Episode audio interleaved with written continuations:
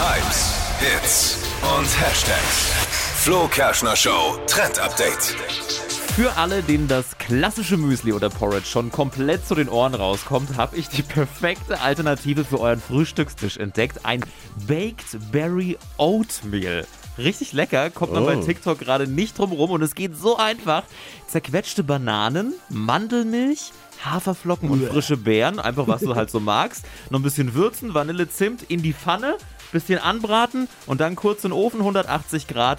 Mega lecker und für alle Naschkatzen kann man auch noch Honig drüber machen. Klingt voll gut, Dippi. Was soll jetzt das heißen? Uah. Reiß die mal Ich zusammen. weiß gar nicht, wenn man so eine Abführkur macht, irgendwie ist es, glaube ich, ganz Bitte? äh, okay, oder? Das ist total lecker und gesund auch noch dazu. Rezept ist jetzt für euch online auf flokerschnershow.de. Wenn man am Ende noch ein bisschen Käse drüber macht zum Überbacken, ich glaube, dann könnte es gut werden.